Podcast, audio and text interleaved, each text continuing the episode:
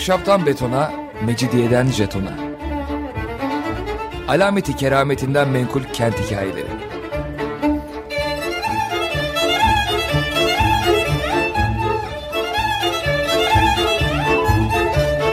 Hazırlayan ve sunan Pınar Erkan.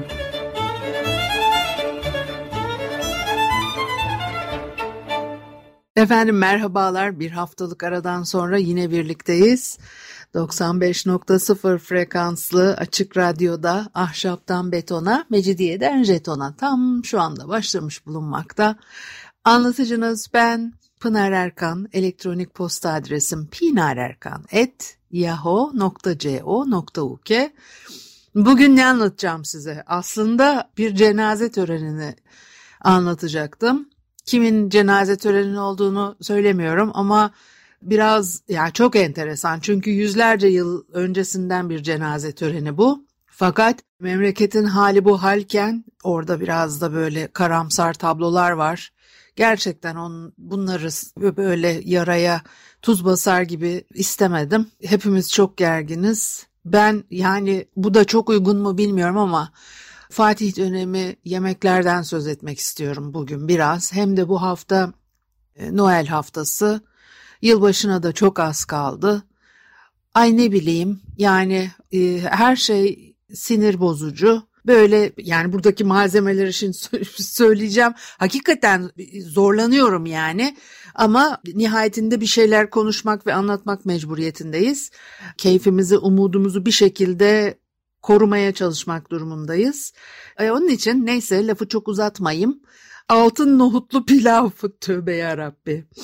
İkinci Mehmet'in sadrazamı Mahmut Paşa e, sarayında kendisine yakın ulema, devlet adamları, e, ordu erkanı ve paşalardan bazılarına tabii ki tanıdık itibarlı misafirlerine haftada bir yemek yediriyormuş ve pilavı nohutla yaptırıyor. Aralarına da nohut büyüklüğünde altın koyduruyormuş. Kimin kaşığına tesadüf ederse bu altın e, nohutlar ve diyor ki servete nail her kimsenin ağzında daima ibzal için altın bulunmalıdır. Ve Süheyl Ünver'de diyor ki manalı ve haklı sözleri birkaç defa Fatih Sultan Mehmet'in huzurunda da e, sarf etmiştir diye Hammer'dan aktarıyoruz. Mahmut Paşa'nın altın nohutlu pilavı nereden esinlenerek yaptırdığı konusunda da bir fikir yok. Bir işte paşanın bu ikramı cömertliğine bir örnektir e, diye e, aktarılıyor. Aş dedikleri şey de işte pişirilip halka dağıtılan yemekler var. Mesela külliye öğrencilerine fodula yani fodula Osmanlı döneminde yenen bir tür ekmek. Fodula ve et dışında kepçeyle aş veriyorlar. Böyle geçiyor. Fatih Külliyesi imareti aşhanesinde herkes istihkakına göre birer aş alırken imareti amire hademesinden evkaf katibine, vekil harç katibine, imaret şeyhine, müdür kastediliyor. Vekil harca iki misli olarak ikişer aş veriliyormuş ki istihkaklarının diğerlerine tam verilebilmesi için ne kadar yerindedir e, diyor. Gözleri de kendileri de etrafındakiler gibi doyuyor hırsızlığa bu suretle mahal verilmemiş ol, olunuyormuş. Yorum e, çok naif veya o zamanın e, insanları çok naifmiş.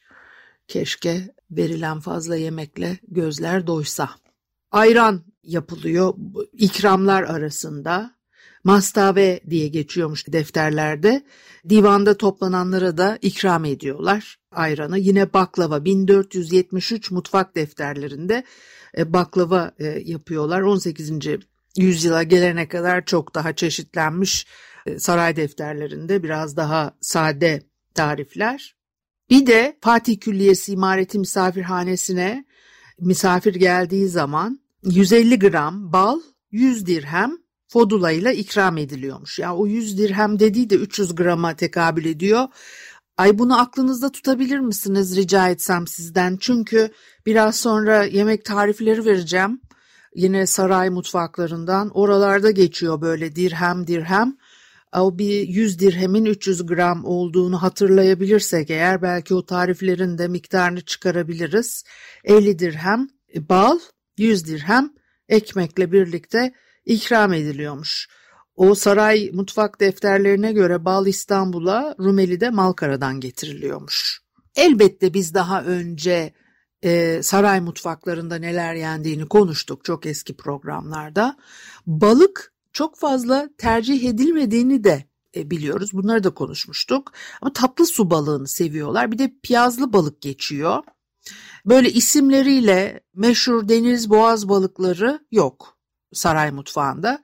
Fakat istiridye ve karidye ismi geçiyor. Anadolu şehirlerinde Boğaz Marmara'nın kıyılarında, Üsküdar'da belki meşhurdu. İstanbul'un ahalisi, Müslüman ahalisi pek bunları yemiyor. Saray mutfağında da balıklar ismiyle geçmiyor. Yalnız Fatih mutfağında kullanılan balıklar arasında Terkos Gölü'nün bir çeşit tatlı su balığı varmış. Oradan getiriyorlarmış bu balığı çünkü Terkos bölgesi 2. Mehmet'in uzun süreler kaldığı, dinlendiği, sevdiği yerlerden. Belki orada kendisine ikram edilmişti diyor Ünver. Lezzetini beğenmiş. Belki balığa piyaz da konuyordu. O piyazın soğanla yapıldığını ve içine bilmediğimiz bir sebepten kişniş konduğunu öğreniyoruz. Yani o niye bilmediğimiz bir sebepten oluyor o da onu da ben bilmiyorum yani ama kişnişli soğanla bir piyaz yapıyorlarmış.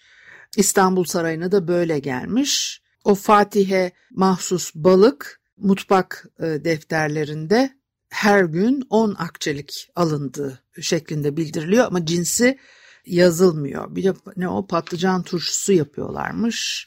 Borani e, yapıyor. Yine bunlar hep 1473 mutfak defterlerinde. Pirinçli ıspanağı borani diyorlar. Bursa Mevlevi Hanesi'nde yumurta, yoğurt, tereyağlı yemeğe de borani diyorlarmış. Boza yine bazen sarayda yapıyorlar, bazen e, dışarıdan alıyorlar. Börek var, fırın böreği, yumurtalı börek olarak geçiyor. E, saray fırınlarında pişiriliyor. O bir buğday aşı, e, şekersiz aşure e, gibiymiş. Öyle helemeli pişiyormuş, tuz koymuyorlar son e, yüzyıllarda şeker, daha öncesinde bal katıyorlarmış ve aşure gibi yiyorlarmış. Ee, isteyen tuz katarak. Demek ki bu, bu buğdayı haşlıyorlar. Ondan sonra da isteyen istediği gibi onu tatlandırıyor. Maydanozlu çorba geçiyor örneğin. Buğday çorbası, maydanozlu çorba. Eyüp Sultan e, Vakfiyesi'nde bir kayıt varmış. Her günlük çorba için buğday kilesiyle iki buçuk kile ala pirinç, bir buçuk kile halis buğday. Demek ki ikisini birbirine karıştırarak pişiriyorlar. Dane diye zeytine diyorlarmış. Dane pirinç. Bunun ne demek olduğunu tam anlayamadım. Misafirlerin dört kişilik sofrasına bir tabak dane konuyormuş Fatih e, külliyesinde. Ya pilavı mı kastediyorlar, neyi kastediyorlar çok net değil. Her sofra dört kimse önüne kona, her sofraya bir tabak dane pirinç kona ve 40 sofra dane pirincin harcına 2 kile pirinç ve 6 vukiye yağ verile. Her sofraya 100 dirhem pirinç diyor.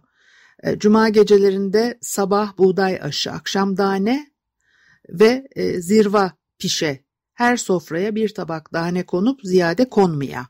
O zeytine dane dediklerini biliyoruz ama burada başka bir şey anlatmak istiyor. Burada kastedilen zeytin tanesi olmaması lazım. Yani o bir tabak tane konup ziyade konmaya dediği belki zeytindir de pirinç tanesi nedir bilemedim. Gerçi şöyle de söylüyor. Eyüp Sultan Vakfiyesinde bayram ve Mevlidi Nebevi günlerinde beyaz tane pirinçten pilav pişirilmesi bildiriliyor. Özellikle yoksullara yedirtmek için şart konulmuş. Ekşi aş var. Fatih Külliyesi misafirhanesine gelen misafirlere ikram ediyorlarmış. Diyor ki her sofraya ekşi aşı için 25 e, dirhem pirinç, 200 dirhem kara üzüm, 25 dirhem kızıl üzüm, yani şöyle söyleyelim 75 gram pirinç, 400 gram kara üzüm, 75 gram kızıl üzüm, 75 gram incir, yine 75 gram erik verile diyor. Bu ekşi aş sofraya bu şekilde geliyor ve pirinç ve kuru meyvelerle hazırlandığını anlıyoruz ve dört kişi içinmiş bu. Erişte yapıyorlar yine elle yapıyorlar. Et suyunu 15. yüzyıl yemeklerinde çorba gibi içmiyorlar gibi görünüyor. İkinci Sultan Beyazıt Vakfiyesi'nde yemeklerin et suyuyla pişeceği e, söyleniyor. Demek ki yani yemeğe e, pişirirken et suyu koyuyorlar da hani bir bugün e, ne bileyim ben haşlama filan da yenir ya et suyu. Şimdi fodula geçiyor. Yarım bütün fodula. Bütün fodula 600 gram. E, böyle çabuk kopan bir pide türü. Biraz da ekşi e, oluyor. Fatih Külliyesi imareti aşhanesinde pişiriyorlar. İstanbul kilesi undan 110 fodula e, çıkıyormuş. Her gün 30 kile un sarf ediyorlar. 3300 fodla elde ediyorlar. Yarım fodla 300 gram. O külliye öğrencilerine, işte medreselerde çalışanlara 200 dirhemlik fodla veriyorlar. Sabah akşam öğünlerinde de yüzer dirhem olarak geçiyor. Helva tarifi veriyor. Bir müzik arası verelim ondan sonra devam edelim. Efendim ahşaptan betona, mecidiyeden jetona devam ediyor haliyle Pınar Erkan'ı dinlemektesiniz. 15-16. yüzyılda saray mutfağında geçen yemekler ve tariflerinden söz ediyorduk. E, helva da pişiriyorlar Fatih'in sarayı amiresinde.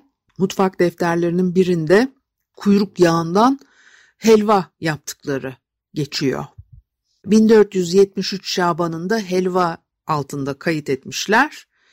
Diyor ki bu helva hakikaten tekellüflü olup ismi dahi Hakan'a mensup olmak, ya diyarına yahut padişahlar yahut cümle helvaların padişahı demek ola, hele pakça tab olundukça cümleden nazik ve ter bir helvadır. 3-4 çeşidi vardır.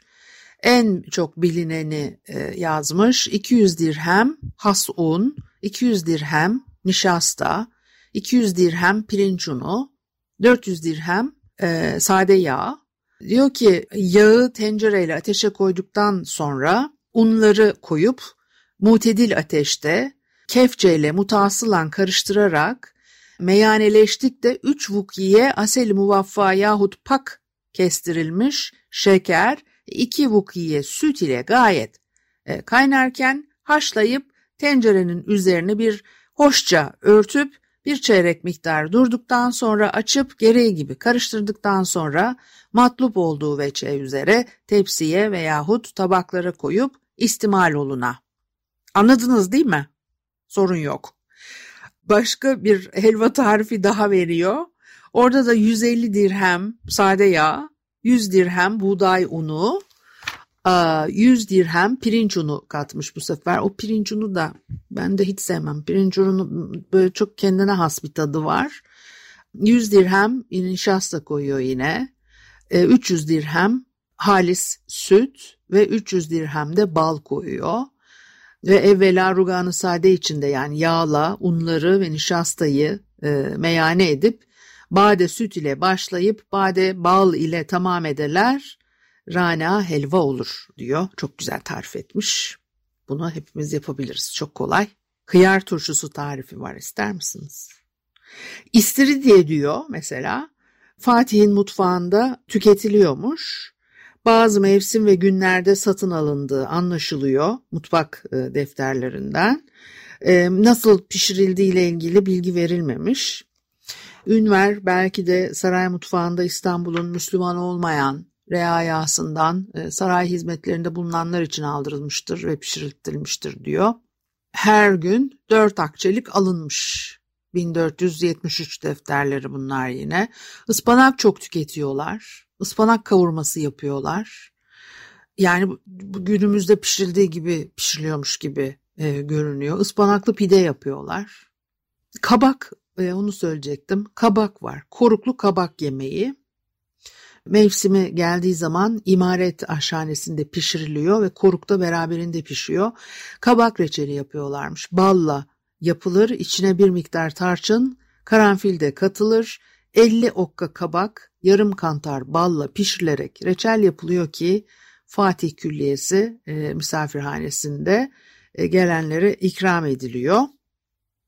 Süheyl Ünver e, bir anısını anlatıyor. Diyor ki 19. yüzyılın sonlarına doğru kestane şekerlemesinden biraz daha katı olurmuş. Hemşirezadesi Melike Alpay 31 Ekim 1949'da Korkut elinden bir kabak reçeli göndermiş kendisine. Yemiş pek beğenmiş. Orada kabak reçelini bal yerine pekmezle yapıyorlarmış. Beş asırlık bir mazisi olmalı bu e, kabak reçelinin e, diyor.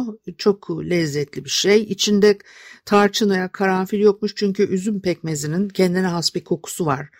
Tadı da kafi geldiği için e, tarçınlı karanfil konmamış. Helvacık kabağını dilim dilim ince keserek yapıyorlarmış. O sertliğini de o şekilde koruyormuş.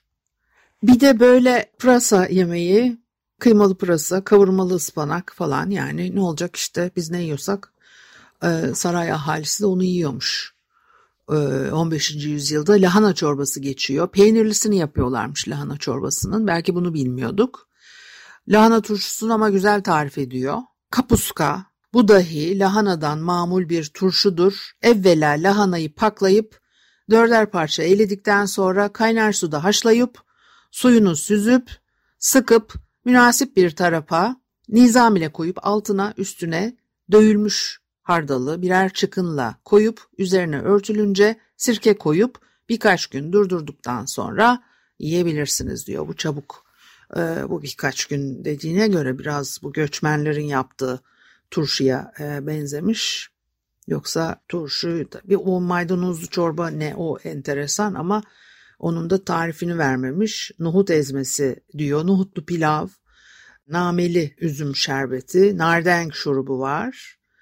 Böyle güzel güzel bir şeyler. Paça yapıyorlar, patlıcan turşusu yapıyorlar, pekmez tatlısı, yoğurtlu pekmez tatlısı yapıyorlarmış. Bir de e, pilav tarifi veriyor bir vukiye yani 1200 grama e, denk geliyormuş herhalde.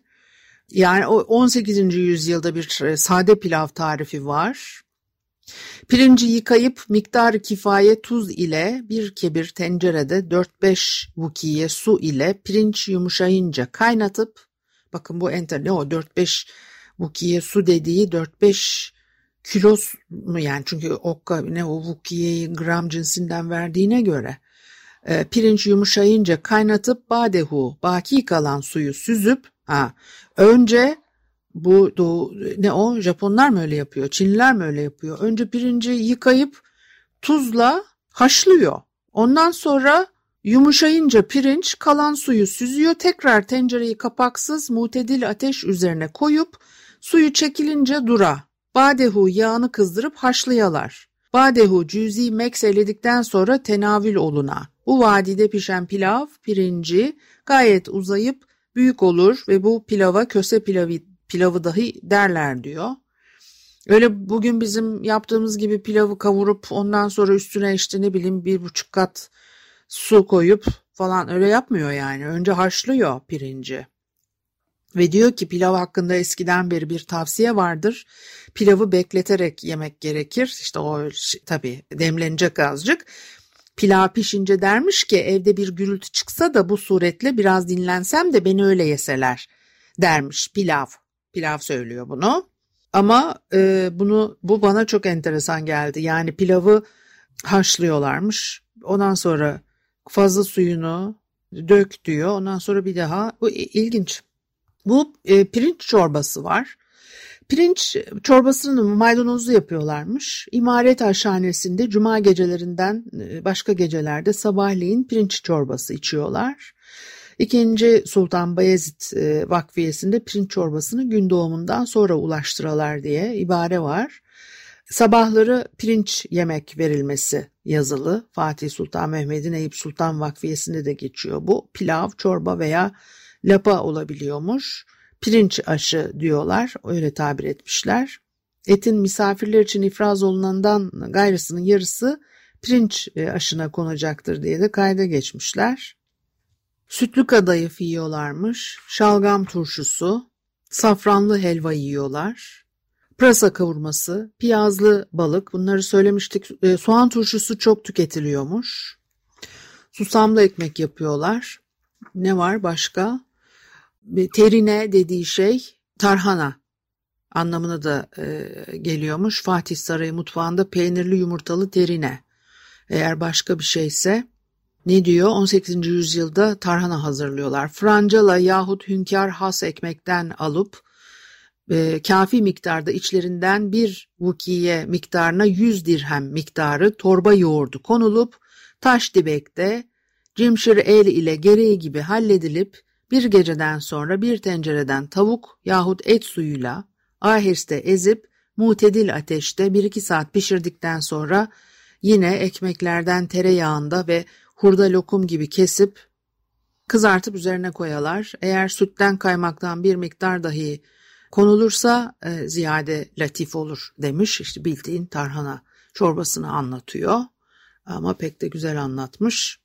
E, yoğurt çok tüketiyorlar. Must diye yazılmış defterlerde e, yoğurdun yapılışını da tarif ediyor. Matlup miktarda susuz sütü kalaylı bir tencerede bir taşım kaynatıp indireler. Badehu e, iş bu sütü bir çömleğe yahut kaselere taksim edip hararetini yoklayalar. Tamam parmak dayanma mertebesine geldikte çömleğe bir iki kaşık eski yoğurt koyup kaşığın sapıyla karıştırıp altına bir miktar saman veyahut başka bir şey üzerine yine kalınca bir örtüyle 5-10 saat terk olundukta pek nefis olur diyor. Bir de zirva demiştim. Eski Türklerde zirvaç olarak veya zirbaç olarak geçiyormuş. E, İsmail Sahip Efendi Hoca tarifini veriyor. 20 okka nişasta, 20 okka şeker, 20 okka kuru üzüm, 20 okka incirle yapıyorlar. Bu meyveler işte çok kullanılıyor tatlılarda. Ee, Yavuz Sultan Selim Vakfiyesi'ne göre pelte oluyor. Talebe ve halk indinde zirva yerine zırva da e, deniyormuş. Yani saçma manasına e, gelen asmın, e, zırvanın aslı budur diyor. Bunu ikram ediyorlarmış. Ramazan gecelerinde pirinç ve zerde ile birlikte ikram ediliyormuş. Yahni'yi de söyleyelim. Yahni misafir için e, külliye öğrencilerine de bundan günde sabah ve akşam olmak üzere iki öğün veriyorlarmış. Her gün 320 okka et bunun için ayrılıyor. Bir öğünde 160 okkasını kullanıyorlar. Her okka 5 parçaya bölünüyor. Hepsi 1600 parça ediyor. Her nöbette yani her öğüne 800 parça düşüyor. Her parçası 240 gram kadar geliyor. Pişince 50 dirhem kalıyor geriye. O da işte 150 gram kadar ediyor. Ee, çorba tasına, çorba içine bir parça olarak koyuyorlar. Tarif de etmişler. Yine 18. yüzyıla ait tarif etlerden yahni eğer ki cümlenin malubu meşhur taamdır ve tarih kitabı kesir olmakla taam ve lezzeti birbirine muhalif ve belki isimleri dahi mugayirdir diyor. Beyaz yahni cümlenin beher yem tebeyledi yahni lakin bazılar soğanı vaktiyle koymayıp pişmesine e, yakın koymakta işte beyaz oluyormuş. Sabah akşam e, veriyorlarmış, ikram ediyorlarmış. Çok dikkatle demek ki bunları ayarlıyorlar. Öyle bu konuda ciddi bir farkındalık olduğu ve rastgele hiçbir şeyin olmadığını yine anlıyoruz. Bu haftalıkta bu kadar olsun. Haftaya görüşene kadar. Hoşçakalın.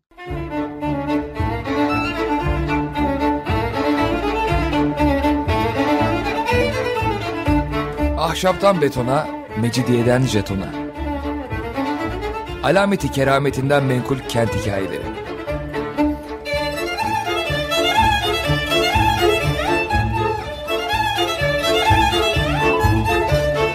Hazırlayan ve sunan Pınar Erkan